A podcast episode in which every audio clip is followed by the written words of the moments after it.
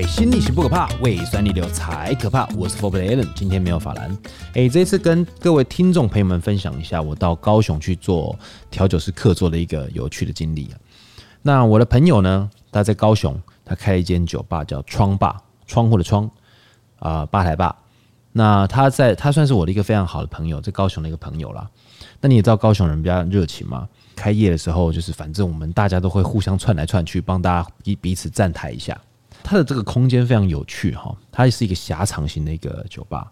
之所以叫窗吧呢，是因为它里面很多的它装潢的主要元素就是用窗户，用一些老的窗户，以前眷村的窗户，或是老哦学校那种木头的那种有没有？那种浅浅绿色苹果绿啦。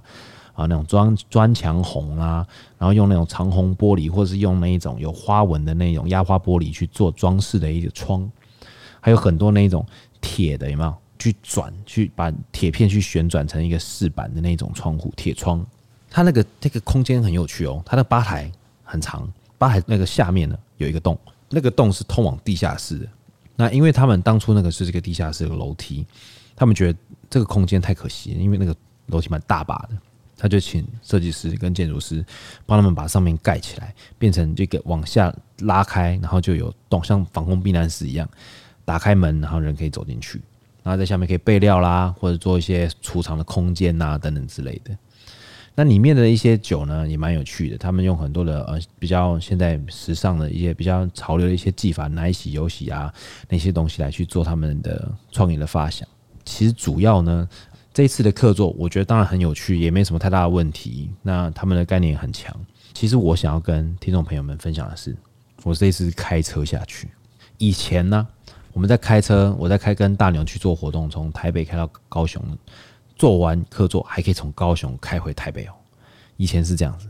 那我们通常客座的时间，时间大概都在十点到十二点晚上哦。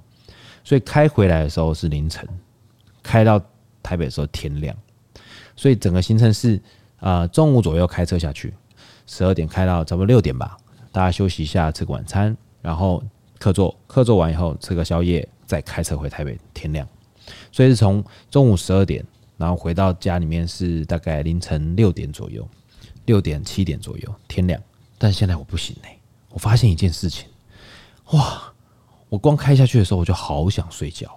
为什么明明开车你就要注意前方、注意车距、注意测速，然后注意你左右来车，然后注意那么多的东西以后，你还会那么想睡觉呢？对不对？是因为在那个空间里面很舒服吗？等速的进行吗？但是我听看过一个报告，就是说你只要眼睛闭嘛，一秒钟，或者是只要稍微分神一秒钟，你往前进是七公尺，诶，其实是速度很快，而且是那个距离是蛮长的，其实是很危险的事情。尤其是回来的时候，哇，真的好想睡哦！因为可能是前一天也没有睡得非常好。因为那时候我去，我到高雄去的时候，就是他们我我第一个洗澡嘛，然后他们就跟我讲说有热水，但是我觉得说，哎，是不是应该是应该是往往右是热水吧？我摸摸有点温温的，但是摸很久它还是温的。我想算了，就这样吧，就洗。结果其实往往左才是热水，所以我洗了一个温温冷水澡，然后就觉得啊，头有点痛。然后不舒服，这样。隔天呢，我们还是一样开车，就是吃完中餐以后就开车回回台北。哇，一路上好想睡觉啊，那个眼睛真的是眼睛快闭起来啦。然后一直不断的摇头晃脑啊，把那个薄荷棒插在鼻子里面吸。薄荷棒你知道吗？就是那个凉凉的那个，就是让大家提神的那一种，插在鼻子里面吸啊，尽量吸大口气，让自己的那个凉气冲脑，看可不可以醒一点。到休息站去逛休息站。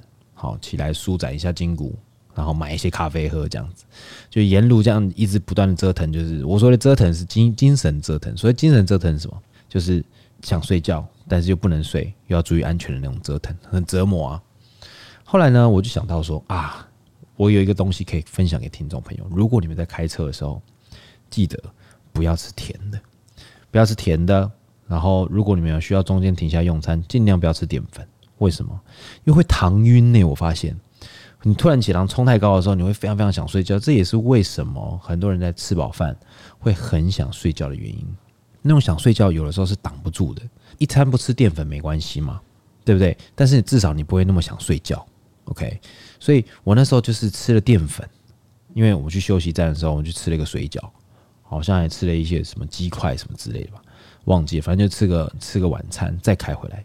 那个晚上那个空间，高速公路上面没有什么灯，灯光都很微弱，好，气温很舒服。标线就是马路上的标线，就是很规律的嗖嗖嗖嗖嗖嗖，好像催眠，你知道吗？你看那个路上嗖嗖嗖，你看像催眠一样。哦，瞬间真的超想睡。还好我身边的副驾驶非常给力，一直不断跟我聊天，真的一直不断跟我聊天，放音乐给我听啊，说他年轻的时候听什么音乐啊，听什么团呐，然后我们就一路上这样聊聊聊聊聊聊回来。要不然呢，太累，太想睡觉了。